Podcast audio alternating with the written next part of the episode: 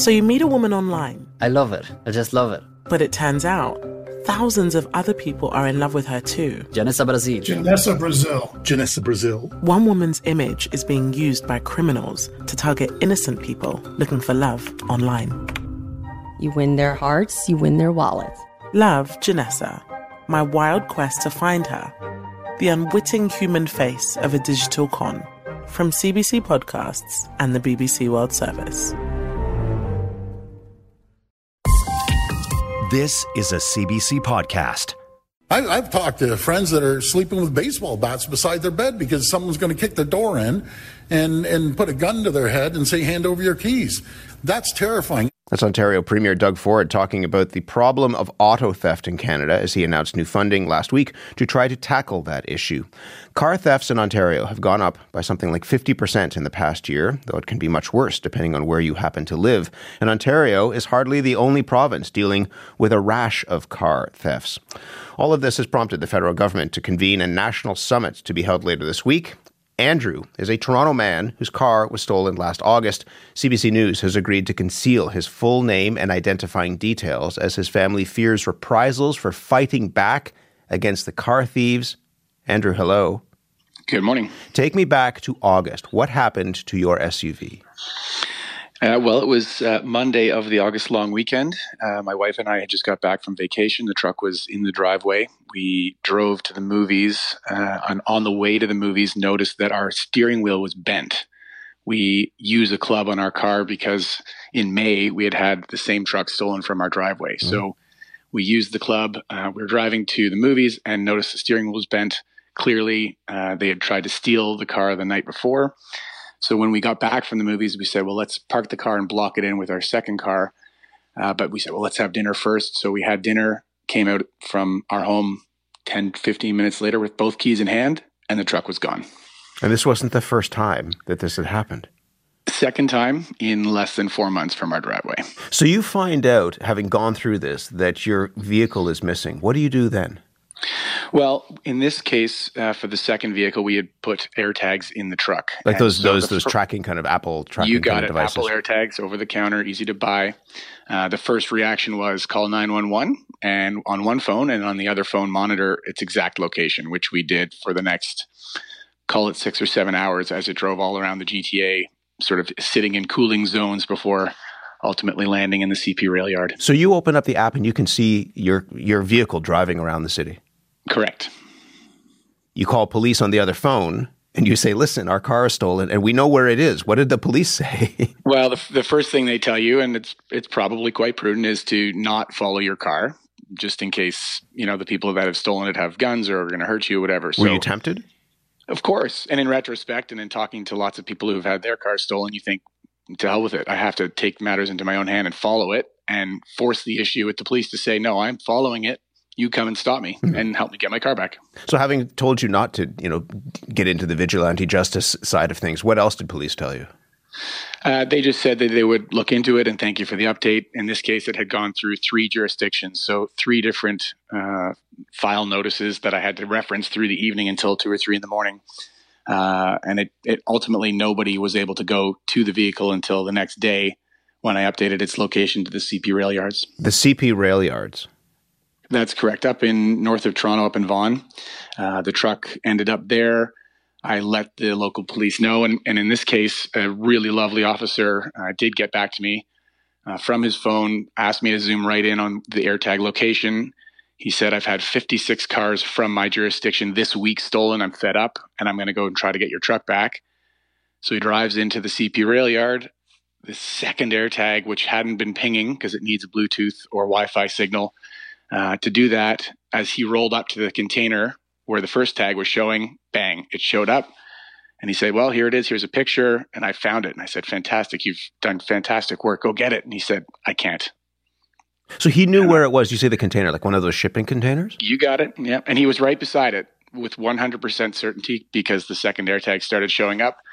And then he told me I don't have jurisdiction to open this container. I can't help. Who did? Who who who has the jurisdiction to open the box? Well, you know, he told us it was CP Rail, so he was very kind to go and look for an officer on site. Uh, I called for the next 45 minutes, CP Rails at 800 lines trying to get through. and ultimately was told that evening that nobody was there to help. So CBC News contacted a spokesperson for CP Kansas City Railway earlier this month. Um, they said they wouldn't talk about the specific incident, but that the railway works with federal, provincial, and local law enforcement agencies executing a number of strategies to identify and recover stolen vehicles. What do you make of that? Well, this is this is just my particular case, but you know, this is the primary conduit for stolen vehicles to leave the GTA onwards to Montreal to not have anyone on site for oversight is totally inexcusable in my opinion and you know it was right there and was for the taking back and the police were there to help and no CP rail officials were there to assist. So, so they wouldn't, me, that's totally unacceptable. So they wouldn't open the box. You, your air tags are still pinging saying this is where your, your, your mm-hmm. truck is. What happens then? Where does it go? Well, over the over the course of the next few days, it made its way through Smith Falls, into Montreal. Again, I'm calling each time, updating local police about its whereabouts and telling them no callbacks, no f- follow up. Um, you know, within four weeks, it shows up in Antwerp, Belgium. And then three weeks later, into sort of September, October, it shows up in Dubai. In Dubai. Correct. So we asked CBSA, Canada Border Services Agency, about this, and they gave a statement saying that local police investigate vehicle thefts and that CBSA acts on 100% of referrals from them to stop stolen vehicles from leaving the country. Your vehicle was not stopped. It ended up in the box. The box got on some sort of ship and sailed away. Uh, what do you think law enforcement could do to help people like you? I think a coordinated effort needs to be put forward where you know, local police have more jurisdiction in a rail yard, for example, to, you know, get in front of all that theft. You have to ask the question, what else is being transported outside of, you know, two, three ton stolen vehicles um, without oversight? So that's a whole different topic. But more coordination amongst the police forces. And obviously, I think CP Rail is, is, you know, the primary target here. They need to do a better job of stopping stolen vehicles in the volume that they're moving from going on their on their trains, you know, for a free ride. It's not acceptable. Where is your car now? Well, we're we're very uh, stubborn in our search to try to get it back. Uh, it is in uh, the United Emirates still, and we're look, working with the Mounties. We've been asked to work with Interpol, who are working with local police officials to get the vehicle and take possession of it. So, you you you know it's your vehicle. You know that I mean the AirTag hasn't fallen off and it's attached to something else. Correct, and and we have verified that the parking lot where it was uh, previously located had the exact VIN number, uh, mileage. We found the well, your colleague found the uh, for sale listing and confirmed all of its location and details. So, with 100% certainty, we know it's our truck. You saw? Is it true? You saw a photo of it? Absolutely. Beautiful photos sitting on a lot for sale, quote unquote, with Canadian specifications and 46,000 kilometers. It's quite I, I laugh, but it's not funny. I mean, it, it, must drive you around the bend. Yeah. You know, I'm, I'm, I'm quite dug in on this. Many of my friends think it's a little bit crazy to be chasing this thing like we are, but, you know, we really just want the truck back and we have to send a message that this is no longer acceptable. In the absence of the truck, I mean, what happens now? You, you I mean, are you going to get another car? Will you? The club didn't work. So what's the next step to protect whatever vehicle you get? Well, like like many, you know, there are aftermarket devices, and in, in this case, we have a large family, so we have to drive a larger vehicle to get around.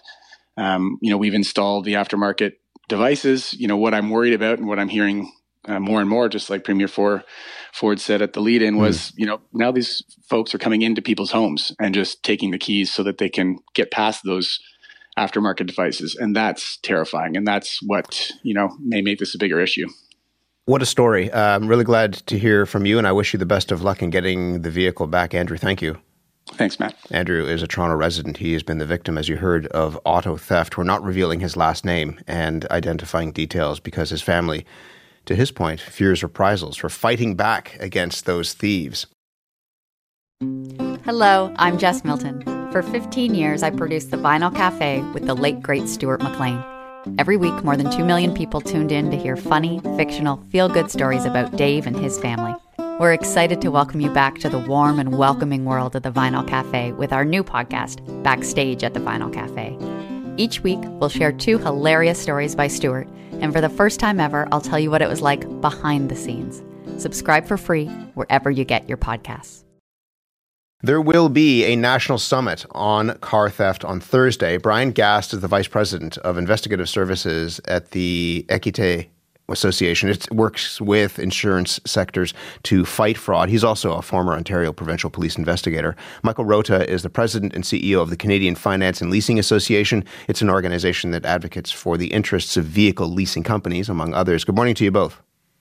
Good morning. Good morning. Thanks for having me. Bryan, what do you make of, of what you just heard from Andrew? Yeah, I feel bad for him. It's a it's a common occurrence. Uh, that's sort of why we're seeing the crisis that we're seeing right now, and uh, we're seeing it not only in Ontario and Quebec, but uh, across the country, with export being the primary reason why vehicles are being stolen. Michael, can you t- just d- define that crisis? I had read that we've had something like a 30%, close to 30% increase in auto thefts across this country. That was in 2022, um, but the numbers continue to be alarming. And that's high compared to the United States, right? Absolutely. In fact, in the Durham region over 2022, there was a 561% increase, and in Halton, a 514% increase. When we compare ourselves to the US, we also see it's a sizable difference in the growth of uh, motor vehicle theft. When you hold for population, it's an 11% increase south of the border and a 27% increase here in Canada. In fact, uh, and I think Bryan will, will attest to this, Canada has become known internationally as a donor country for stolen vehicles. A donor country, Bryan?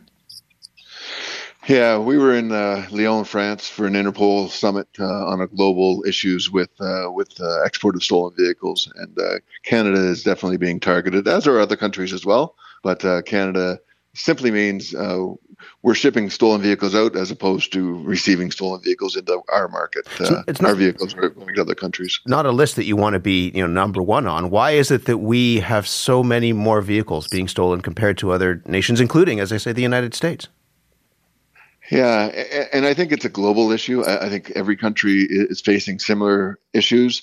We have a few things going against us. We have two provinces with high population we have um, a high number of targeted vehicles that organized crime are, are definitely targeting with a close proximity to the Port of Montreal, which is probably the major uh, exit point for, for Canada. So those three things really drive uh, a lot of the thefts that are occurring in Canada. Michael, is that what this is? Organized crime?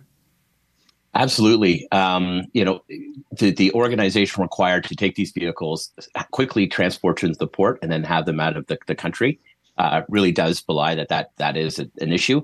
And in my experience, uh, I, I, did work for a period of time as a uh, um, a prosecutor lawyer with the Ontario Motor Vehicle Industry Council, and saw you know in my almost twenty years in that role uh, a, a, direct link between organized crime and these sorts of crimes. As you understand it, I mean, what sort of organization are we talking about here? When somebody's car can disappear, and within days, it seems like it's on a ship sailing away. Well, it's just as the, as the name belies. I mean, they're, they're quite adept at using the system against itself. Um, Canada, ha, you know, is a high reward, low risk jurisdiction, and that's why you know we, we welcome things like the uh, the government of Ontario creating a provincial auto theft team, which will have the expertise and the mandate to target this this type of crime. And mm. I think we're seeing an impact. We, we've seen recovery rates in the first half of this year uh, actually going up, which is a good sign. I want to talk about that in a moment. But Bryan, from your perspective, we were talking last week, and this was a separate matter. It was about um, the drugs crisis around the world and Canada, particularly the port of Vancouver, being um, a major site of, of drugs being shipped off to other places around the world because of a lack of a dedicated police force in the ports. When we hear Andrew's story about the fact that people know his vehicle is in this box, but the box still ends up on a ship and sailing away, how much progress are we actually making in preventing criminals from getting those cars out of the country through the ports, particularly the port of Montreal, but ports across the country?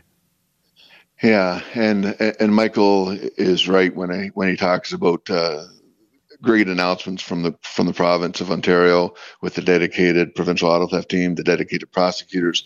In the last six to twelve months, I've never seen the collaboration and cooperation uh, through law enforcement, CBSA, our international partners, as I have, and I think we are starting to see progress. There's still a long way to go, but uh, organized crime is definitely behind this. Uh, organized crime simply um, not maybe not your traditional organized crime that everybody thinks of, but really it's it's a network of individuals working together to commit criminal offenses, and uh, they are extremely connected. They have networks uh, nationally and internationally, and uh, they are doing it. It's not a victimless crime.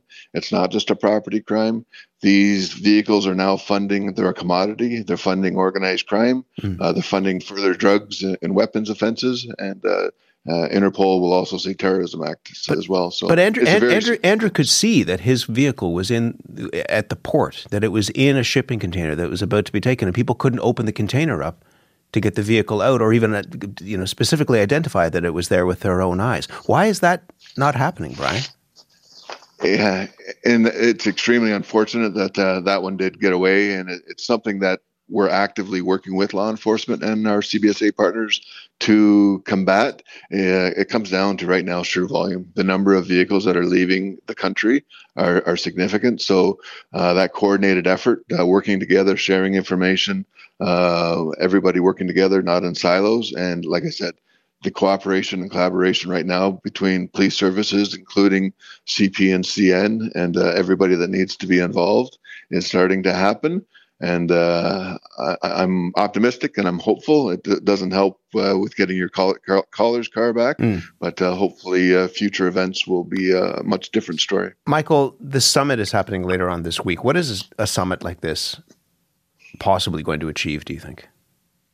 I think this is going to be a critical summit for us to have. Um, you know, we've seen leadership on the provincial side, particularly in Ontario, uh, where you know as an association we have not seen leadership is on a federal level. Uh, i can say our members share the frustration of, of your caller uh, having vehicles identified at the ports trying to uh, recover those vehicles and not getting a lot of cooperation from various authorities. Mm. i understand that they're they're understaffed and you know they're looking for needles in a haystack.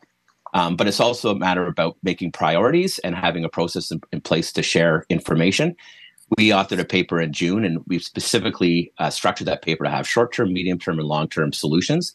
Not everything is about you know more manpower power and more scanners. It's also about more cooperation and coordination, and that's what we're hoping to see coming out of the, the, the summit this Thursday. This has become a political issue, and yesterday the federal conservatives, uh, through Pierre Poilievre, their leader, announced uh, a new plan to stop auto theft. Have a listen. We will increase prison time, mandatory prison time for repeat car thieves from six months to three years. We will remove eligibility for house arrest if convicted of a motor vehicle theft by way of indictment. Bryan, is mandatory prison time going to stop auto theft? I mean, nothing on its own will, will stop it. I think it's a collection of a lot of things, but uh, really going after the organized crime groups with significant sentences and the dedicated prosecuting team that uh, are going to uh, prosecute and look for sentences that are reflective of the serious offenses when it comes to organized crime. Going over the going after the organized crime groups that are facilitating this, mm. that are hiring the uh, younger kids to commit do the dirty work for them. Uh, those facilitators, that's really the target is uh, uh, disrupting that organized crime group. Michael, what about all, we have a couple of minutes left. What about making it more difficult for the cars to be stolen in the first place? Could could manufacturers do anything to to to create some friction between somebody wanting to steal my car and actually being able to drive it away? So I can say absolutely manufacturers take this uh, issue very seriously and are working towards hardening their vehicles against auto theft. That would fall in the longer term solution. Mm. It takes time to roll these these issues out. A colleague of mine did have a, a conversation with uh, one of the auto theft investigators, and they they talked about well, what if we hardened the vehicles? His comment was, well, it would only you know delay them maybe two three weeks. The sophistication um, and the technological um, sort of might of these uh, organizations are such that they would be able to overtake them quite readily.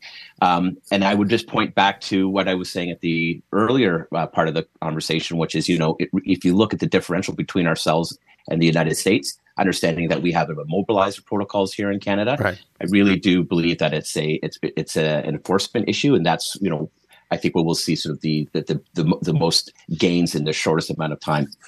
Bryan, we just have a few seconds left. For for people who are worried about their vehicle being stolen, what should they do? I mean, do you, do you get the club and lock your steering wheel up? I saw some sort of larger steering wheel lock uh, in the parking lot of a grocery store the other day. You have people who are putting air tags in their cars so they can track their cars. Just very briefly, what is it that y- you would advise people to do if they're worried about their car being stolen. Yeah, and we call it a layered approach. The more that you can do to slow them down and make your vehicle less of a target, park in your garage if you can, park in a well-lit area, use a steering wheel lock, use an onboard diagnostic port lock, use an aftermarket immobilizer, a tracking device. Um, all of those things uh, really slow them down. Uh, there's way to defeat each and every one of those, mm. but uh, really it's, it's the matter of slowing it down and uh, not making it easy. And uh, time is of the essence for them. They do not want to be in your vehicle for an extended period of time. So uh, the more you can do to add layers of protection, the better you are. Good to talk to you both about this. Thank you very much. Thank, Thank you. you. Bryan Gast is a former OPP investigator, vice president of investigative services at the Équité Association. Michael Rothe is the president and CEO of the Canadian Finance and Leasing Association. Has your car disappeared from the driveway or perhaps in front of your home? We'd love to hear from you. You can email us, thecurrent at cbc.ca. For more CBC podcasts, go to cbc.ca slash podcasts.